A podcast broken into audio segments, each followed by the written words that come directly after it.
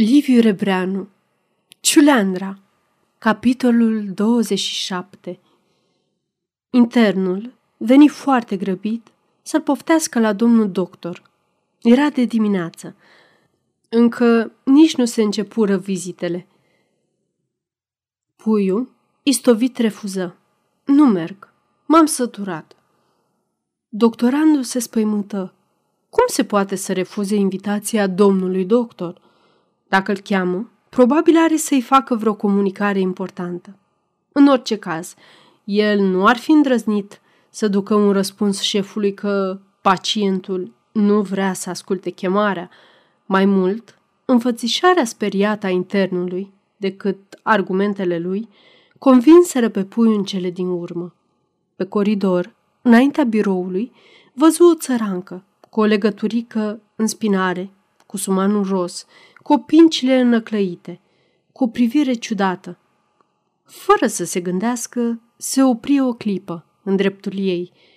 Se părea că o cunoaște, mai ales însă privirea ei îl intriga. Țaranca de asemenea părea că îl cunoaște, dar nu cuteza. Deodată puiul o întrebă nervos. De unde ești femeie?" Din Arceș, boierule, de la vărzari răspunse ea plângând. Puiul primi răspunsul ca o lovitură de bici. I se făcu lumină. Trebuie să fie mama Mădălinei. Ce caută aici mama ei? Îi trecu prin minte fulgerător, dar nu mai zise nimic, ci intră brusc în cabinetul doctorului. Fără să aștepte vreo întrebare, se repezi la doctorul care îl aștepta în halat gata să pornească la vizitele de dimineață. Doctore, doctore, cine e femeia din coridor? Surprins de izbucnirea lui și ferindu-se, doctorul îl îndemnă să se liniștească mai întâi. Iar după ce îl așeză pe scaun, îi spuse Acum putem vorbi. Tocmai pentru femeia aceasta te-am poftit. E mama răposatei dumitale soții. Mama Mădălinei, strigă puiul, sărind în picioare. Am recunoscut-o. Va să zic că ea era. După ochi am recunoscut-o, dar ce vrea aici? Pe mine mă caută. Domnul, domnul, zise doctorul, așezându-l iar jos aproape cu forța. Puiul, parcă ivirea acestei femei i-ar fi răscolit viața din temelii. Se făcu palid și își mușcă sângeros buzele. Să se poată stăpâni și să asculte. Doctorul explică tacticos că niciodată că femeia, cum fac de altfel mai toți oamenii din vărzari, când au vreun necaz prin București, a venit la dânsul să-i ceară un sfat, fiindcă întâmplarea a vrut să se găsească încă aici însuși soțul răposatei, el, doctorul, a crezut mai nimerit să le înlesnească o întrevedere, ca să se lămurească mai bine și mai repede lucrurile. Dacă deci puiul primește, va introduce imediat pe mama Mădălinei să spună ea singură ce dorește. Puiul nu voia să vorbească cu femeia aceea. Îl îngrozea chiar numai gândul că ar putea să vorbească cu ea. Și totuși răspunse repede că da, dorește să o asculte. Doctorul se arătă satisfăcut și o strigă din ușă. Ia vină cu acelele. Vino. Femeia intră sfioasă și bănuitoare și rămase în colț, lângă ușă, mormăind. Să mâna. Puiul o privi aprins, ca și când ar fi căutat pe Mădălina în trăsăturile ei ofilite.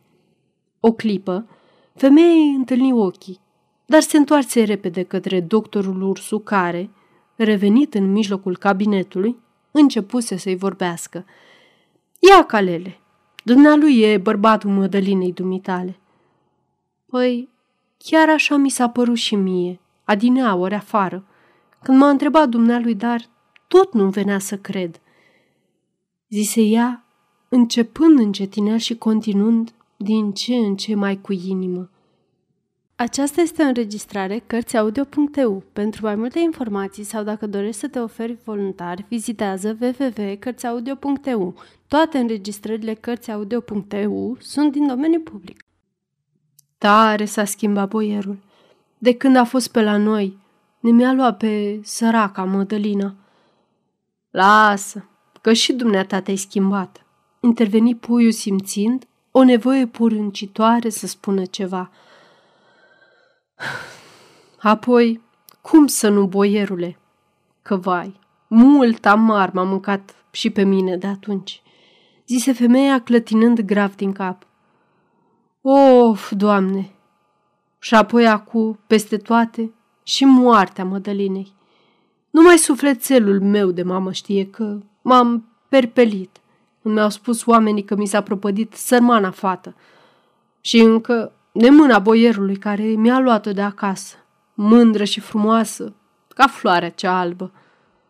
Sfârși plângând și morfolind un colț de năframă printre buze și peste ochii lăcrimați. Cei doi bărbați tăceau.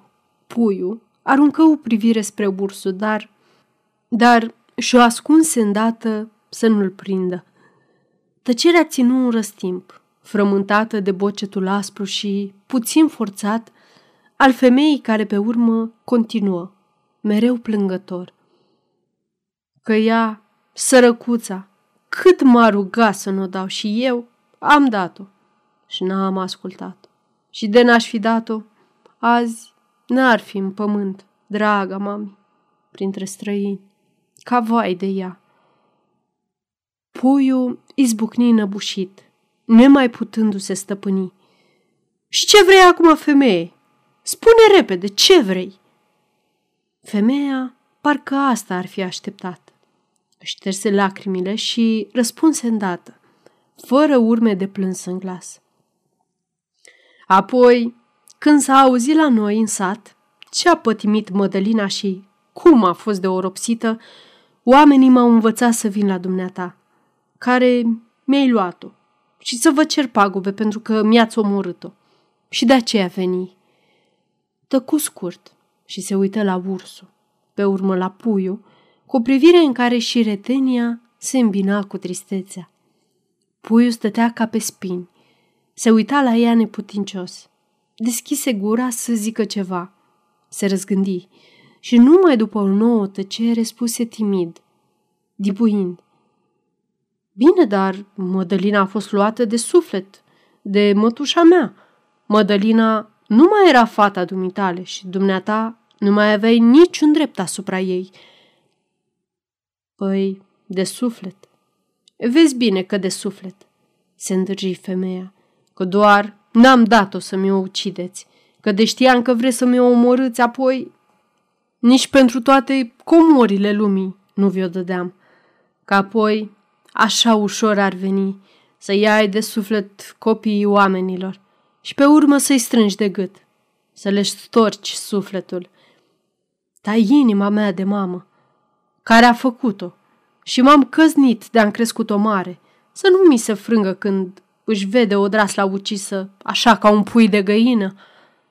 Străinului nu-i pasă, vezi bine, dar mama, tot mamă e până la moarte – Doctorul Ursu a avut un gest involuntar de silă și întoarse spatele, pe când puiul, uluit și zdrobit, se uita împrejur, parcă ar fi căutat un sprijin. Femeia îi simțise slăbiciunea și turuia într-una, când cu lacrimi, când cu imputări, până ce doctorul, plictisit, interveni, destul lele, Dumnealui are acum alte griji, mai mari și mai grele. O fi având dumnealui griji, dar pagubele mele de mamă. Atunci ursul se indignă. Să-ți fi adus aminte că ești mamă când ai dat-o pe Mădălina.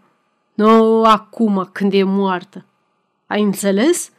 Și de urât să umbli a mai trage foloase și din moartea Mădălinei. Uite așa, Lele. Femeia se zăpăci și bâlbâi. Apoi, oamenii tocmai la dumneata mă trimiseră. La mine? Mai ascultat dumneata atunci pe mine? zise ursul roșind și cu o emoție nouă în voce. Și acum, ai vrea să te învăț eu să înșel lumea? Eu n-am înșelat niciodată pe nimeni, Lele. Numai alții m-au înșelat. Dar eu m-am ținut totdeauna de vorbă. Puiul nu mai recunoștea pe doctorul ursu.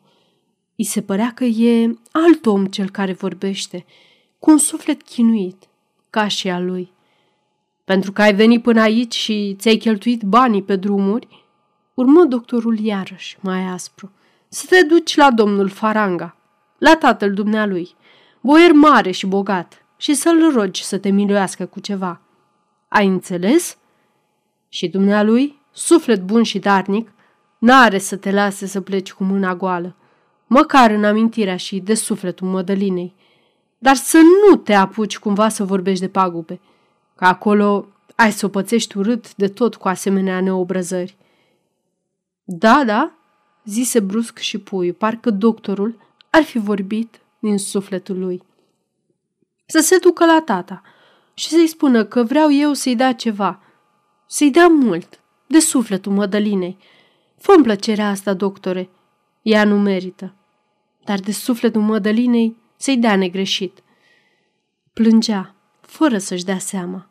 Lacrimile îi se scurgeau pe obraj, îi picurau pe piept, încet.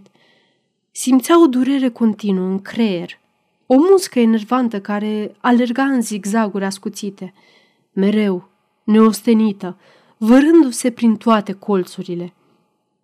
Dar ședea nemișcat, parcă i-ar fi fost teamă de dureri mai crâncene, care nu așteptau decât un prilej ca să se năpustească asupra lui. Femeia, rușinată, își șterse gura cu dosul palmei. Se duse la puiu. Îi apucă mâna și o sărută bolporosind. Să trăiești, conașule, să rumâna și să-ți dea Dumnezeu sănătate și alinare. Puiul nu răspunse nimica și nici nu se mișcă. Pe mână îi rămase urma buzelor femeii, ca o pată rece. Ursul o luă ușor de spate și o duse spre ușă.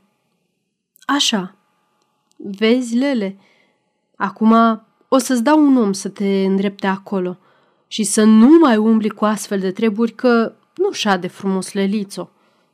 Ieși cu ea pe coridor